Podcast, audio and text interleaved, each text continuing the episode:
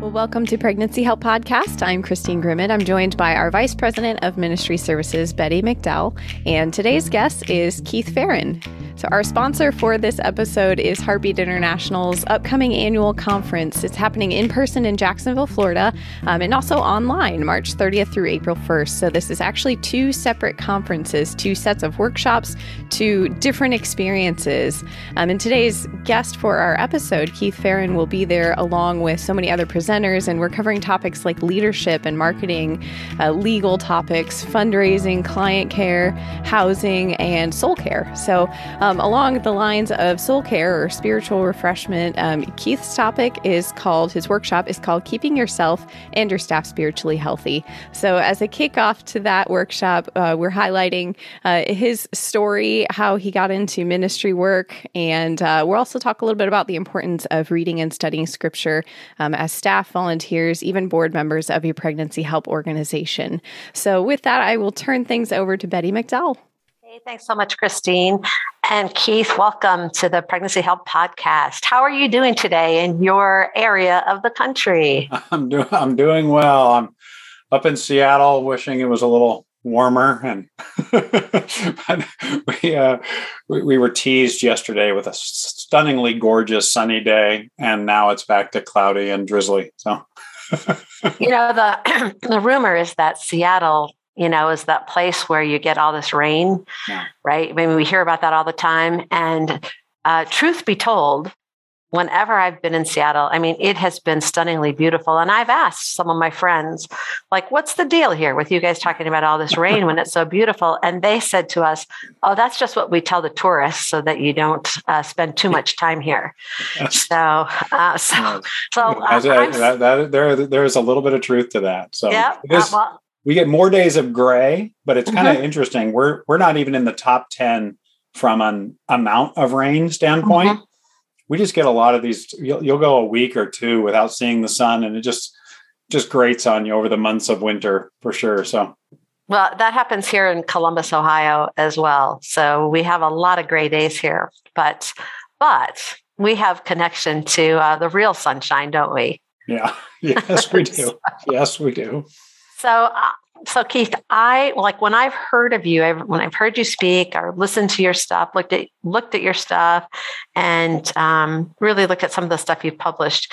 When I think of you, um, I tend to think of you um, basically how you've talked about your your passion mm-hmm. for the word. And that's very evident to me in your life. So i thought maybe you could start off by telling us a little bit about your background and your story and maybe how that kind of came how that connection is to your real passion and love of the word and how that happened yeah, my my journey is one that is is kind of boring in the sense boring in the good way, which is I don't have uh, some major conversion story. It was one of those things I don't ever remember. Like I can't even point to the date that I became a Christian because I don't ever remember somebody would have asked me if I was a Christian. I'd say no. I mean, I just we I was one of those kids born on Saturday, church on Sunday, and grew up a good chunk of the time in the Midwest, so that was also Sunday night and Wednesday night for three different sermons, right? and, uh, and so that was so that was kind of my my childhood. My my dad was in administration at different Christian colleges, so he was a dean of students in the Midwest, and then a vice president at Whitworth in Spokane, Washington,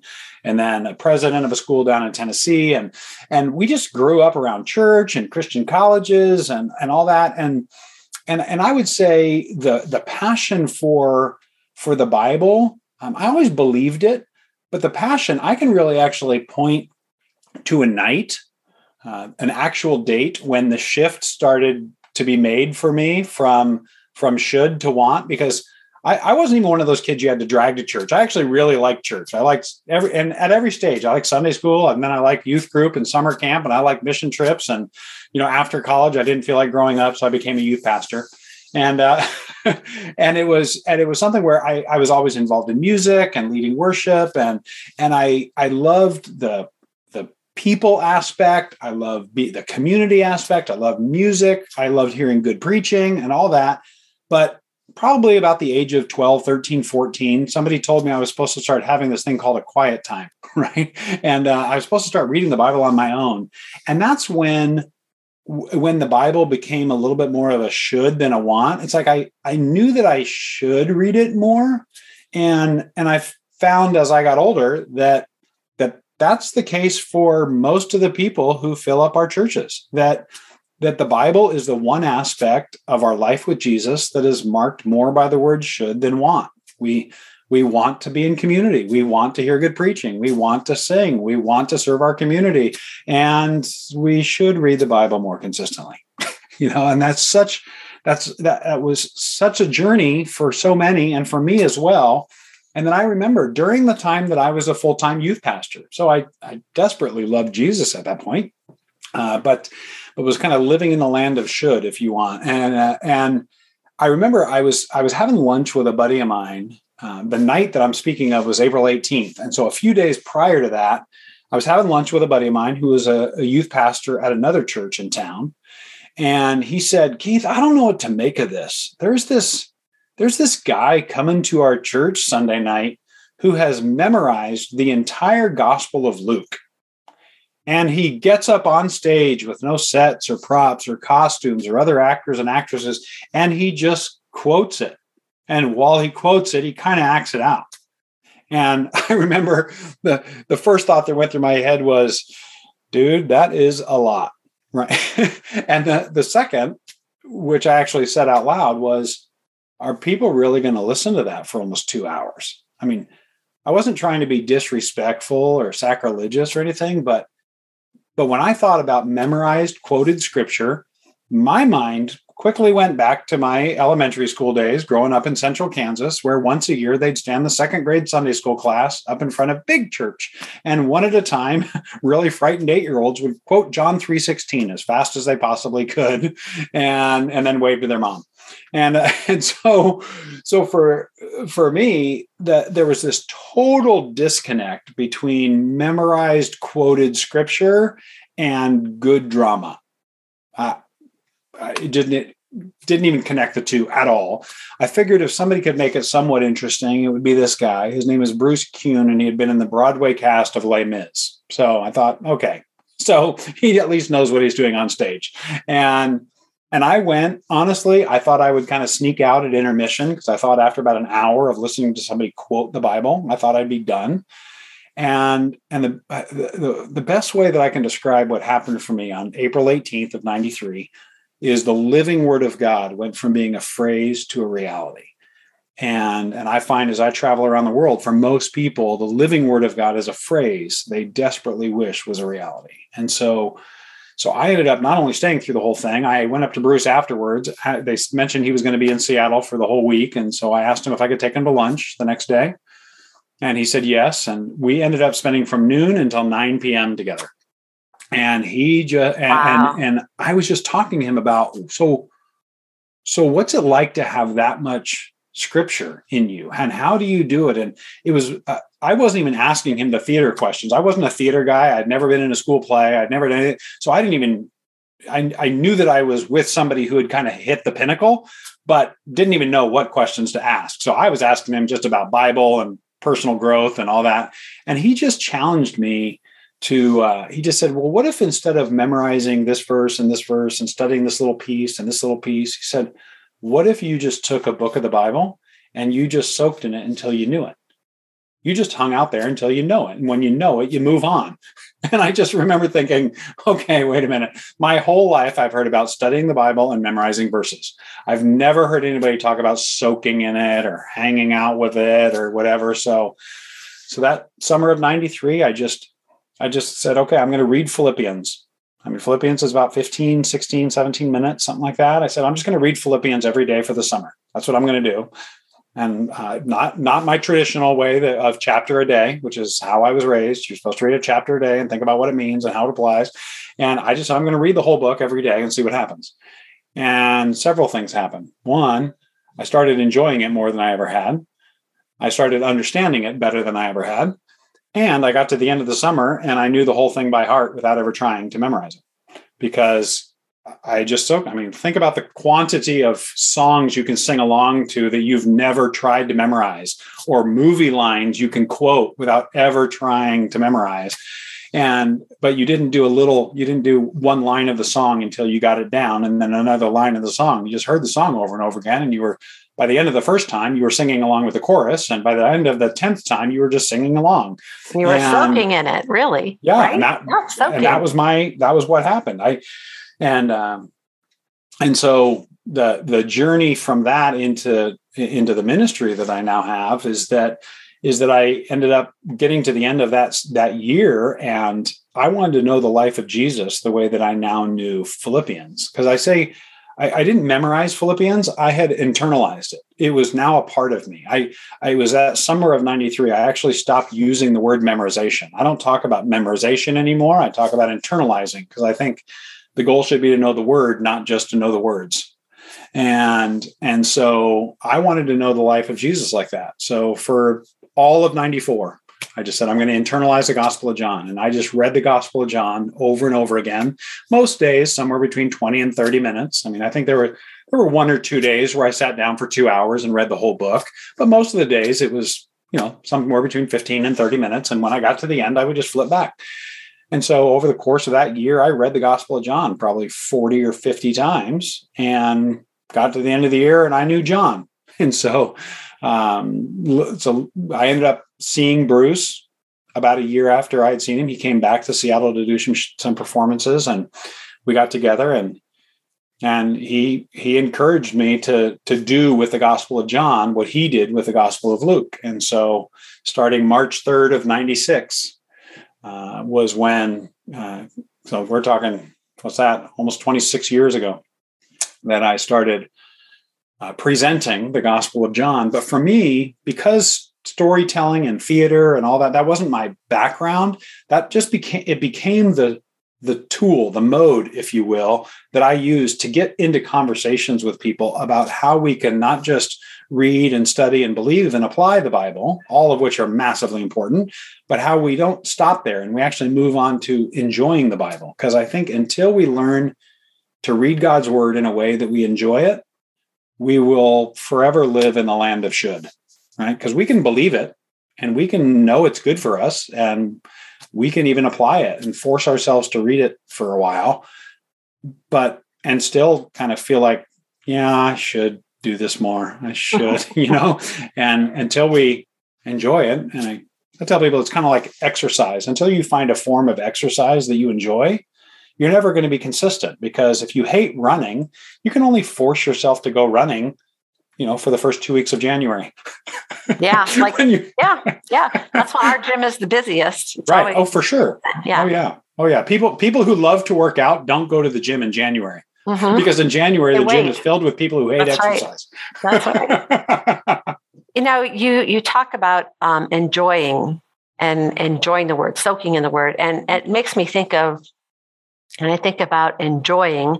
I enjoy a good book, I enjoy a good movie, and why do I enjoy them? And when I um, when I think about that, I start to think about well, I like drama, I like suspense, I like comedy, and really the word is filled with all of those things. I just wonder yeah. if you wanted to talk a little bit about about that. If there's especially if there's anything that stands out to you, like when I think about comedy in Scripture, uh, what stands out to you?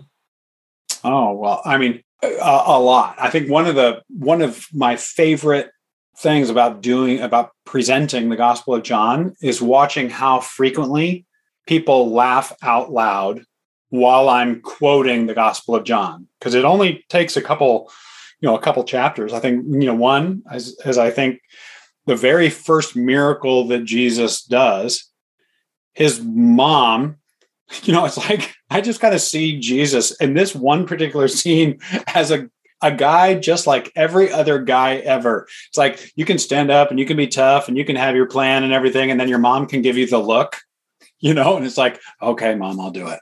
Right. And it's kind of like she, she says, they've run out of wine. And he says to her, My time has not yet come. And what does she do? She says to this, the very next sentence is she turns to the servants and says, do whatever he tells you. And then I think the un, you know, the in between the lines is Mary giving Jesus the look, the look. because then Jesus goes, okay, fill the jars. You know, it's like he goes from my time has not yet come to the next words out of his mouth are fill the jars with water. Well, the only thing that gets a guy to do that is the mom giving him the look, you know.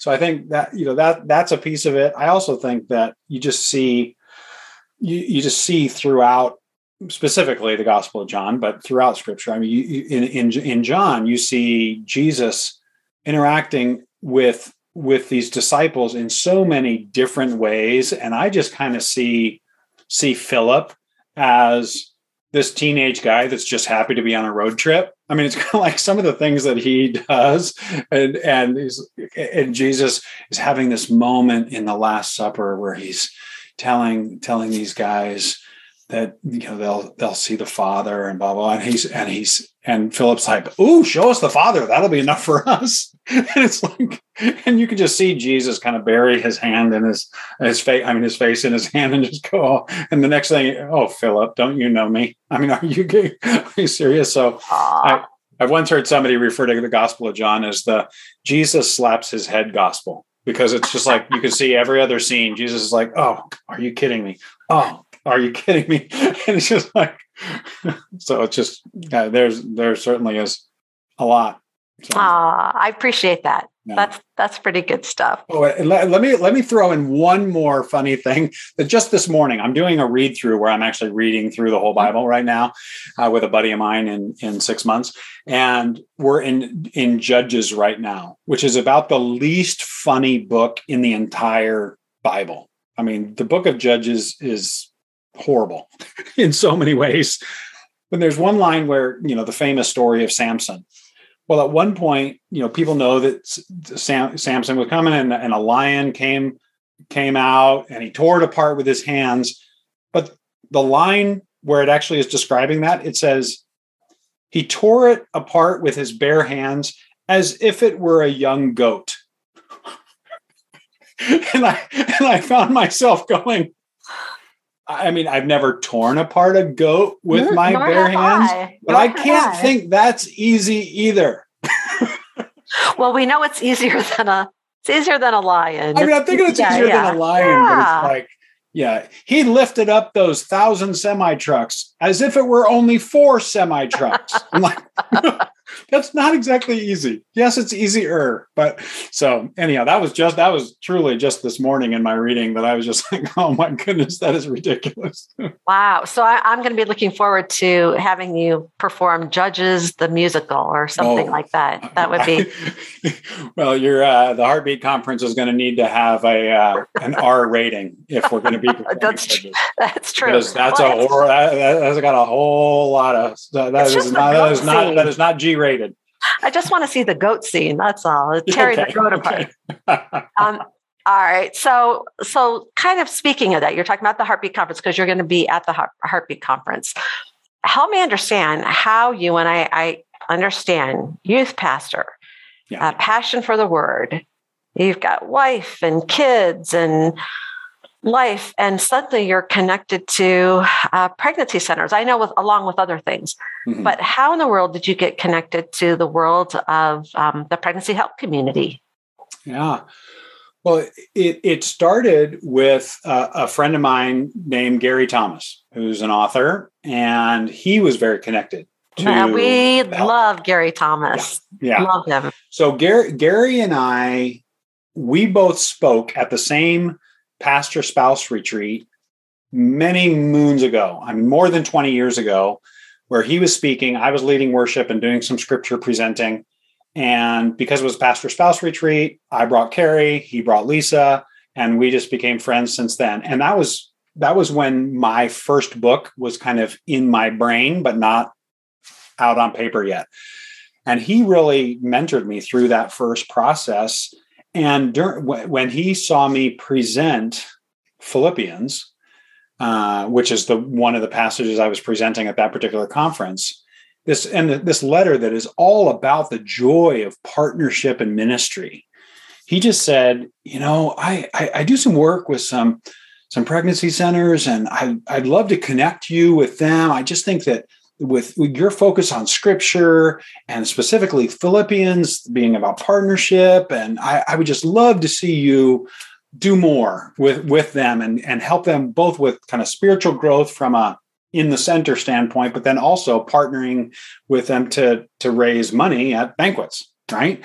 And so that was, I mean, I, I think I mean we were probably throughout the process of writing the book, we started having those conversations. So I, I bet from that first conversation until I was connected with some centers was probably three to four years or something like that of just kind of developing that. So I bet it's been, you know, 15 to 17 years that that I've been partnering with centers and and helping helping them raise money. I just I love using because it's also a unique kind of banquet, right? Because 15 minutes of my 45 or whatever is me presenting Philippians. And people I just find that if people that are in the audience not only are told about the center, but they're they start enjoying scripture more the more we become become in love with god and his word the more generous we become not just with our money but with our time and our energy and our volunteering and and the staff being more excited about the word and stuff. So i just i just love the whole whole process of doing that because my ministry is is bible. So it's i'm certainly pro-life and i believe the bible is quite pro-life but uh but my ministry isn't at its core a pro life ministry. So if I can use the gifts that God has given me to help ministries that I absolutely believe in raise money and be more spiritually healthy themselves, then man, I am I am all in. I'm, I, I absolutely love it. It's been one of the joys of my last 15 years of ministry for sure. Wow. Well, and, and it makes sense. You know, if God is, his word is so life giving, Mm-hmm. And we know it's pro life. Um, mm-hmm. and you're soaking in it. You're soaking in his word. Yeah. You can't help but spill that out. Right. And so I can oh. see how that would have an effect, a very positive effect on not only the life-giving message but all the all the fruit that goes with that um, with a crowd who's engaged with you so thank you for doing that for centers oh my, my pleasure my, my pleasure. It's an honor. Absolutely. So at the Heartbeat Conference, you're going to be doing a workshop. So mm-hmm. I thought maybe you could you could tease that out a little bit for us about your workshop. And in that, Keith, um, like just listening to you, some of the things that I think in my own personal life, and I think about those who serve in pregnancy help Mm-hmm. Those who have a heart for pregnancy help, a lot of them are very busy people. They might be they might be donors who are pretty busy business people and their lives are complicated. We certainly know the the pregnancy center, the key staff of pregnancy centers in particular, they they have um, sometimes pretty stressful and challenging times. And I know your workshop is looking at health, but I wonder if in your response about what will people maybe can expect in the workshop. If you wouldn't mind also talking a little bit about um, kind of the spiritual rhythms. So you've talked about the soaking in the word, but but what might be some advice that you would give for people about kind of the whole idea of, of spiritual rhythms and how how that works? Maybe how we shouldn't be so hard on ourselves oh, um, at times. I, I'd love to hear about that from you. Yeah, gladly. So specific you know, let's let's break that into a couple things. So one, kind of where we're headed with uh, with the workshop, and then and then two, some of the the rhythms and the approach, and how do we people that are going to listen to this and either not be in the workshop or going to listen to this and have some time before we're in the workshop together that uh, that, that those people are served well as also let's let's jump jump in a little bit but for the workshop uh, we're gonna we're gonna look at uh, really a few different elements. One is really my my approach to how we read the Bible in a way that we understand it, remember it, and enjoy it. That I think that it, when we combine all of those, that we can, when we understand it, if you don't understand it, you can't apply it. If you can't remember it, you can't apply it. And if you don't enjoy it, you're never going to build consistency. I mean, it's like if if we don't have those three elements, then we're not really positioning ourselves for the Holy Spirit to tap into His Word and transform, use it hidden in our hearts and minds to transform us to be more like Jesus, which I think kind of is the point of discipleship. and so, and and so we're we're going to look at some of what I've learned over the last thirty years of of how to both our mindset and approach as well as practically what we do when we read the bible so that we enjoy it more. And so i think that so that's going to be a piece of it but then also some of the ways in which um, centers and staff boards sets of volunteers how we can build conversations and and rhythms ourselves around the word so that so that at not only individuals but staffs and boards and volunteer that that we're we're all integrating a individual life-giving relationships with God through his word into life-giving relationships as communities in in his word. And so we'll be we'll be looking at some of that uh, that as well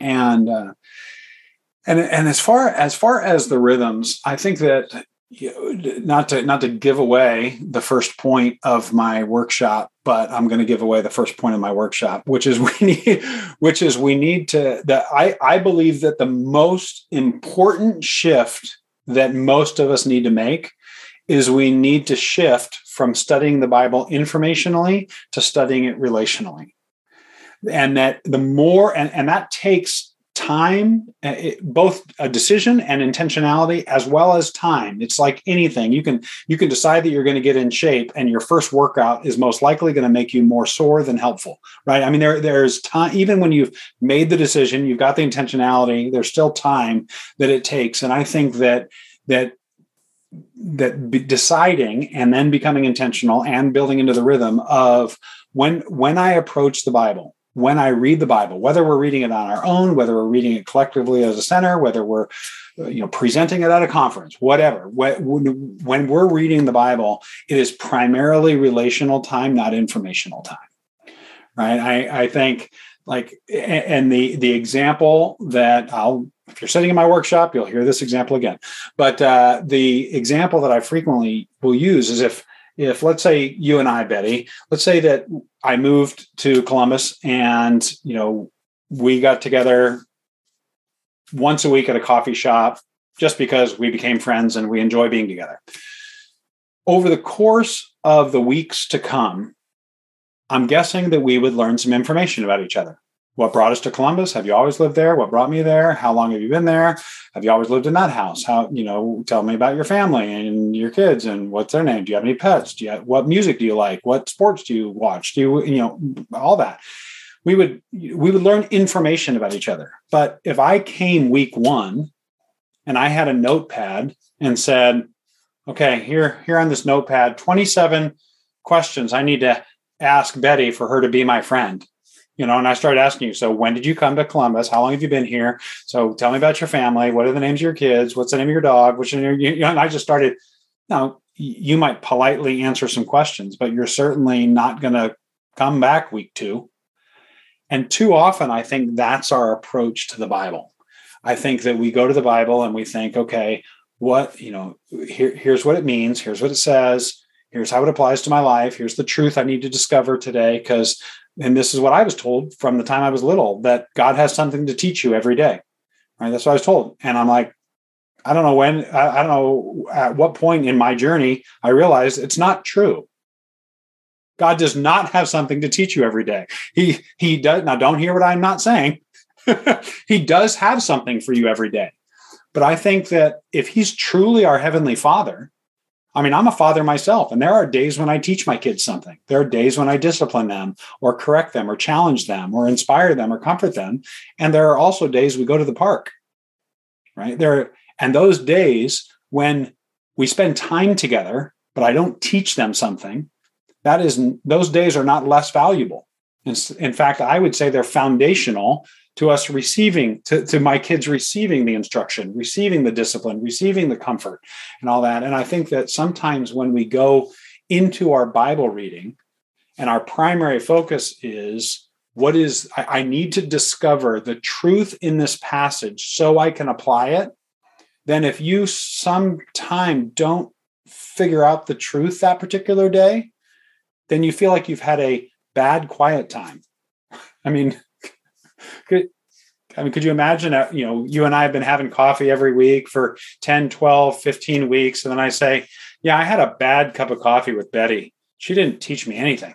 I mean, it's like I, I, you, you you be offended, right? And uh, and so I think that I think that some of that relational approach, when we have that relational approach, we the interesting a couple things happen. One, we offer ourselves more grace on the days when we don't learn something, uh, and I and I think that when we position ourselves relationally, we actually glean more information. I mean, think of think of the people in your life that have taught you the most, have challenged you the most, can comfort you the best, right? Can see when your attitude is just off and call you on the carpet before you really derail, right? Those are probably also the people that you share a pizza with, or watch one of those twisty turny movies with, or go to a ball game with, or whatever it is. And the people that we are in deepest relationship with are the people we learn the most from and and so i i have found that kind of the the not so intuitive um, realization is that the more relational my approach to scripture the more information i actually glean out of it and when i my brain when my mindset is informational i actually retain very little. That's great. Um, and, and, and just so you know I know I can speak for Christine as well. We would go and have coffee with you anytime uh, and continue the conversation. Um, as we're sitting here, I could think of so many other things going through my head that I'd like, oh, I'd like to know what he thinks about this okay. and something else. I just, but we don't have, we don't really have the time for that now. I mean, I'll we need you, to set up a podcast series. Yeah, there you go. I, will talk to you after we finish recording and and kind of uh, run something past you that okay. uh, where my heart and my mind have been lately. Um, but you're you're really talking our language when you talk about relationship mm-hmm. and really discovering relationship with Christ um, and with God and how all of that flows. So we love it when you talk about relationship because mm-hmm. for us, the foundation of Heartbeat is based on something called really the love approach. And L is that listening and learning and becoming a student of the person you're with um, to really ask those curious questions and really get to know them. And O is where we have that opportunity to um, really delve into options, really mm-hmm. looking at their lives and their options. V is where we awaken or reawaken in them the vision that God has for their lives. And E is where we have the ability to empower them uh, and encourage them to take the next step to move toward the vision that God has for them because He loves them. And we're able to demonstrate that through relationships. So you really are talking our language as mm-hmm. you've been uh, sharing with me. Um, as we come to a close and I think about relationship, I, I wanted to ask this question. I, I, sometimes like to ask this of, of, um, of people that I have the chance to talk with on our podcast because I always find something of, of uh, real value and tells me more about that person. So if I were to ask the question, not if I were, I'm going to ask the question okay. um, to tell us about a person. I suppose you can you can label it as an experience, but a, a, person that really changed you in some way and changed the way you really do ministry in life. You've already mentioned one right. um, and how you fell in love, but I wonder if you could close us with really perhaps another person um, in your life that has really just changed you, changed how you see life, how you do ministry.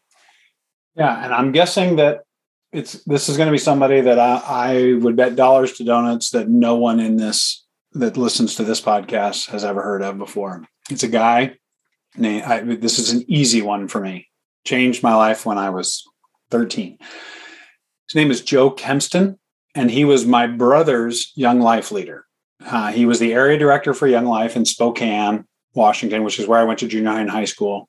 And back in a time when Young Life did not have what's now known as WyldLife, which is their middle school and junior high ministry, it didn't exist at the time back in the early 80s. And but we had a big rec room in our house, and so Young Life used our rec room as for Monday night clubs, and my brother would go to that, and and so Joe and the rest of the crew would come over, and they'd put on Young Life Club. And and and I would sit on the stairs and just look down at all these really cool high school kids, kind of wishing I could do something. And and and Joe made it. I think Joe started WyldLife with me because he just you know, we didn't have club and we didn't do something at our junior high or whatever, but but about once a semester, sometimes twice, we he would just take me to breakfast at the Apple Barrel, and we would just have breakfast and talk about life and and he just invested in me and and as far as how it transformed me i mean one was just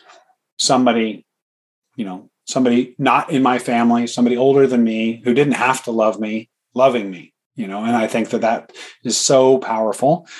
Probably is a big reason why i went into youth ministry and why when I was a youth pastor. And one thing we didn't even mention, I was I was an elementary school counselor for a couple years. My degree is actually in psychology. My master's is in counseling. I was a school counselor, and I uh, during part of these whole seasons, and and it was something where I was just talking to my wife, who's a kindergarten teacher, and saying I've uh, that some of that is the reason why my approach to doing school counseling was every single day at lunch I postponed my own lunch so I could go play Foursquare.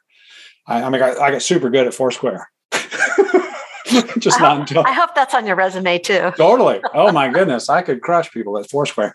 And uh, eh, but it was something that what I realized is that that relational time, what what Joe invested in me, and what then I tried to take into my youth ministry days and then my school counseling days, is that the more relational, the more I'm hanging out and playing Foursquare with a kid, the more likely that kid is going to trust me when I'm picturing a kid right now who sat in my office and said, My dad drinks when he drives us around, and I'm afraid he's going to kill us. I guarantee you that little girl, that little elementary school girl, would not have ever come to my office if I hadn't played Foursquare with her 20 times.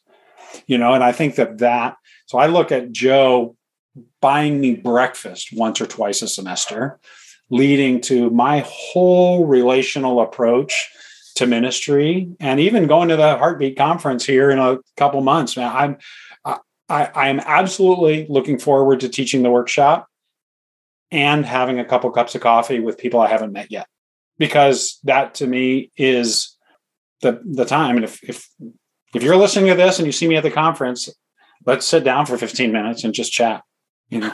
and he'll take he'll take coffee. How do you take your coffee? We should probably let our listeners know that now. So right. well, I I, I drink only process. black coffee up until noon, and then I sometimes some sometimes if I'm having coffee in the afternoon, I'll do a vanilla latte or an you know so I'm going to be or something crazy like that. But okay. most of the time in the mornings, it's just black coffee. so I'm gonna I'm gonna be very curious to see what happens at conference and how many cups of coffee come your way. But right, exactly. I'm gonna have to start, you know, committing the cardinal sin of a Seattleite and have decaf when I'm on my 75th cup of coffee at the conference. there you go. Hey, Keith, thank you so much for spending time with us and sharing mm. with us and speaking our language because listening to you uh, just again totally reaffirms that you you get us, you get this community, mm. and we're grateful for that. So um, we look forward to hanging out with you at the Heartbeat Conference. And uh, Christine, with that, I'll turn it over to you. Thank you. Thanks to our listeners for joining us for today's episode. If you would like to check out Keith's workshop at our conference, uh, again, it's called Keeping Yourself and Your Staff Spiritually Healthy. It's going to be really good. I think we got a, a fun teaser of that today. And uh, who knows, he might share how to tear apart a goat or a lion, or we just don't know what happens at conference sometimes. We'll have to play, we'll no, have to play that time. by ear, Christine. I think it'll be a good time. I know it sparked my interest, and uh, I just appreciate you sharing your uh, your story with us and inspiring us to dive into the word a little bit more. Um, so, again, if you're interested in registering for conference, you can visit heartbeatservices.org. All the information is up on there, right on the homepage, easy for you to find. Thanks for listening to this episode, and we just hope you all have a great rest of your day.